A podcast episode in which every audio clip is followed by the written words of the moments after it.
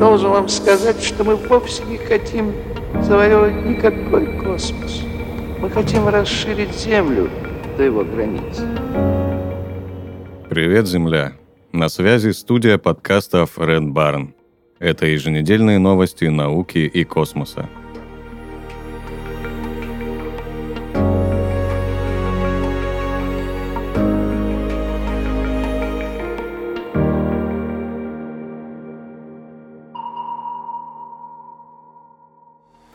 Мексиканском парламенте показали тысячелетних инопланетян. На прошлой неделе уфолог Хайме Массан представил в парламенте Мексики две мумии. По его словам, они могут принадлежать жителям других планет. Мумии нашлись в перуанском городе Наска. Это существа небольшого роста с крупными головами. У них стереоскопическое зрение, по три пальца на руках и ногах и нет зубов.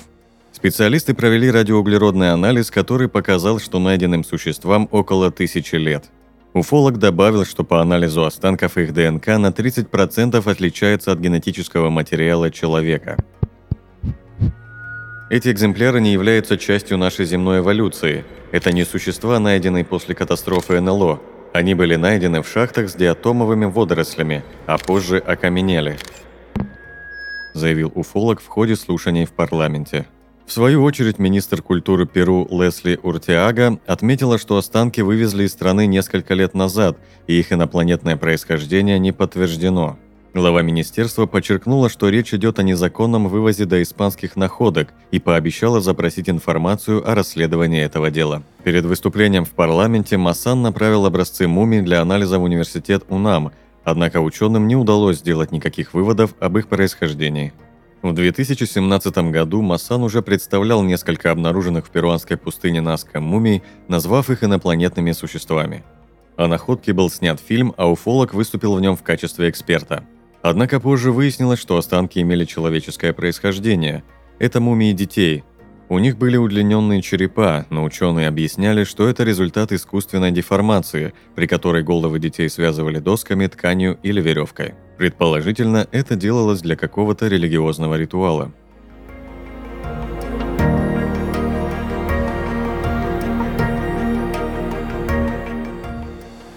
SpaceX протестировала двигатель Raptor в условиях, имитирующих запуск на Луне – НАСА вместе с партнерами продолжает реализацию лунной программы «Артемида».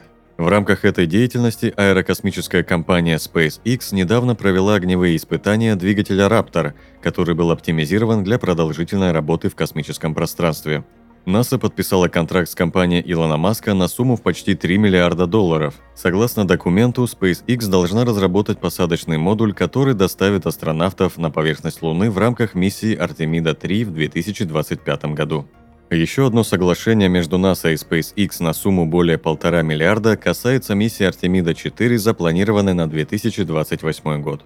В отличие от обычных кораблей, посадочный модуль SpaceX Starship будет пребывать в космическом пространстве дольше, что приведет к снижению температуры оборудования до более низкого уровня. В прошлом месяце SpaceX провела второе испытание, в рамках которого демонстрировалась способность двигателя Raptor работать на поверхности Луны. Несмотря на успешное тестирование, есть опасения, что проблемы с Раптором могут затормозить реализацию лунной программы НАСА, и миссию Артемида-3 придется перенести на 2026 год.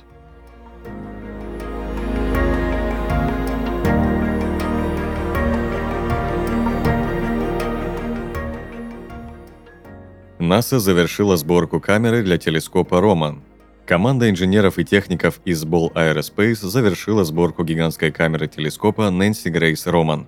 Этот ультрасовременный инструмент носит название Whitefield Instrument или WFI. Он позволит астрономам исследовать космос от окраин Солнечной системы до границ наблюдаемой Вселенной. Ball Aerospace представили для телескопа стабильную оптическую структуру, систему терморегулирования и механизм компенсации центровки.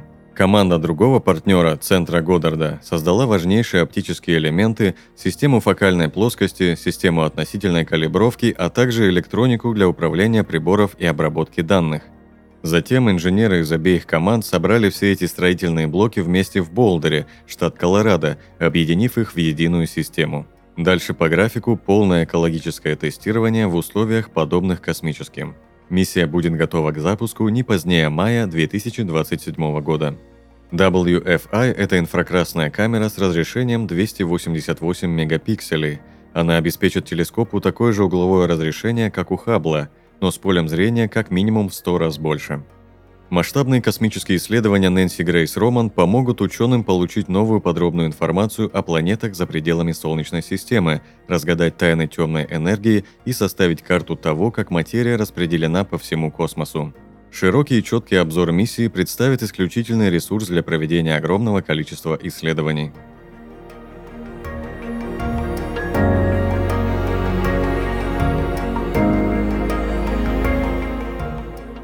Чайный гриб поможет людям колонизировать Луну и Марс.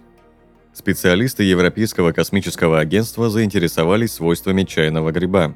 Оказалось, что его многоклеточные биопленки прекрасно выживают в суровых условиях, искусственно созданных в земных лабораториях. Более того, стараясь противостоять экстремальным условиям, гриб усиленно растет, генерируя дополнительные целлюлозные волокна. Исследования оказались настолько многообещающими, что европейцы запустили склянки с клеточными культурами в космос – на МКС их выставили на мороз, то есть хранили на внешнем контуре станции. Ученые хотели разобраться, как симбиоз дрожжей и бактерий реагирует на воздействие космического излучения и ледяной холод межзвездного пространства. Часть образцов на 18 месяцев была помещена в специальный контейнер, где имитировалась атмосфера марсианского типа.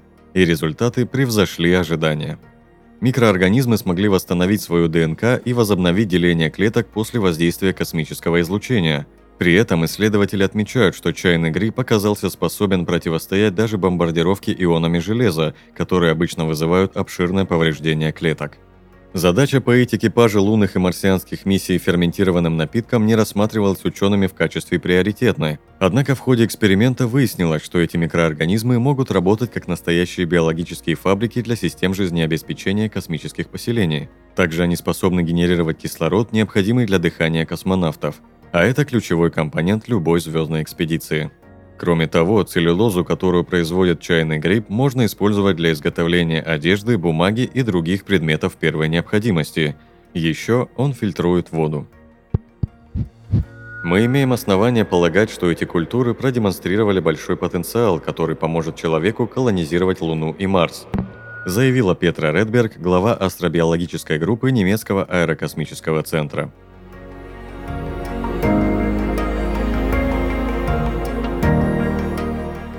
Электроны с Земли могут играть ключевую роль в формировании лунной воды. Группа ученых-планетологов из Гавайского университета Маноа сделала революционное открытие – исследование, в котором изучается роль высокоэнергетических электронов Земли в процессах выветривания на Луне, может дать решающее представление о происхождении лунных водных ресурсов. Исследование предполагает, что магнитосфера Земли и ее плазменная оболочка имеют огромное значение для создания воды на Луне – Кроме того, его результаты дадут ценные сведения об источнике водяного льда, обнаруженного ранее в постоянно затененных областях Луны. Защитная магнитосфера Земли – это силовое поле, окутывающее планету. Оно предохраняет ее от космического выветривания и вредного солнечного излучения. Солнечный ветер подталкивает и формирует магнитосферу, образуя длинный хвост на ночной стороне. Внутри этого магнита хвоста находится плазменный слой, где сосредоточены высокоэнергетические электроны и ионы, поступающие как с Земли, так и от солнечного ветра. Традиционно ученые концентрируются на роли в космическом выветривании высокоэнергетических ионов, в частности протонов.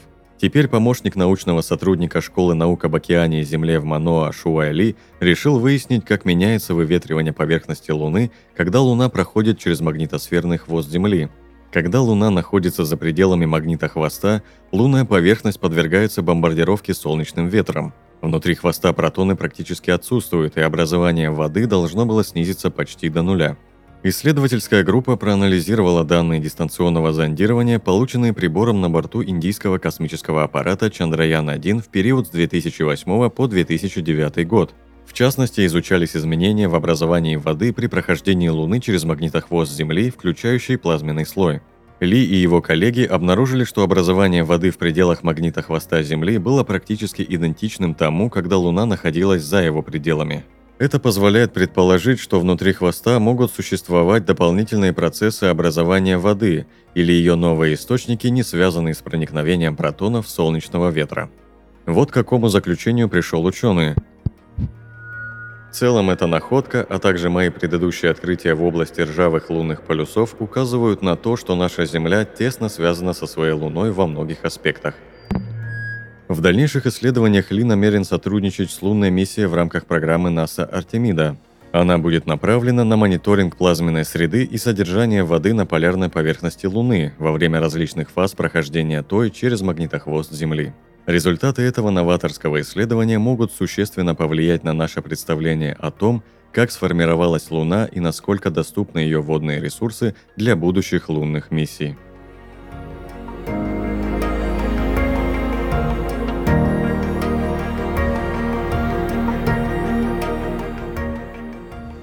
Вы прослушали новости науки и космоса. На связи была студия подкаста Фред Барн. Подписывайтесь на нас и помните, что информационная вселенная бесконечна.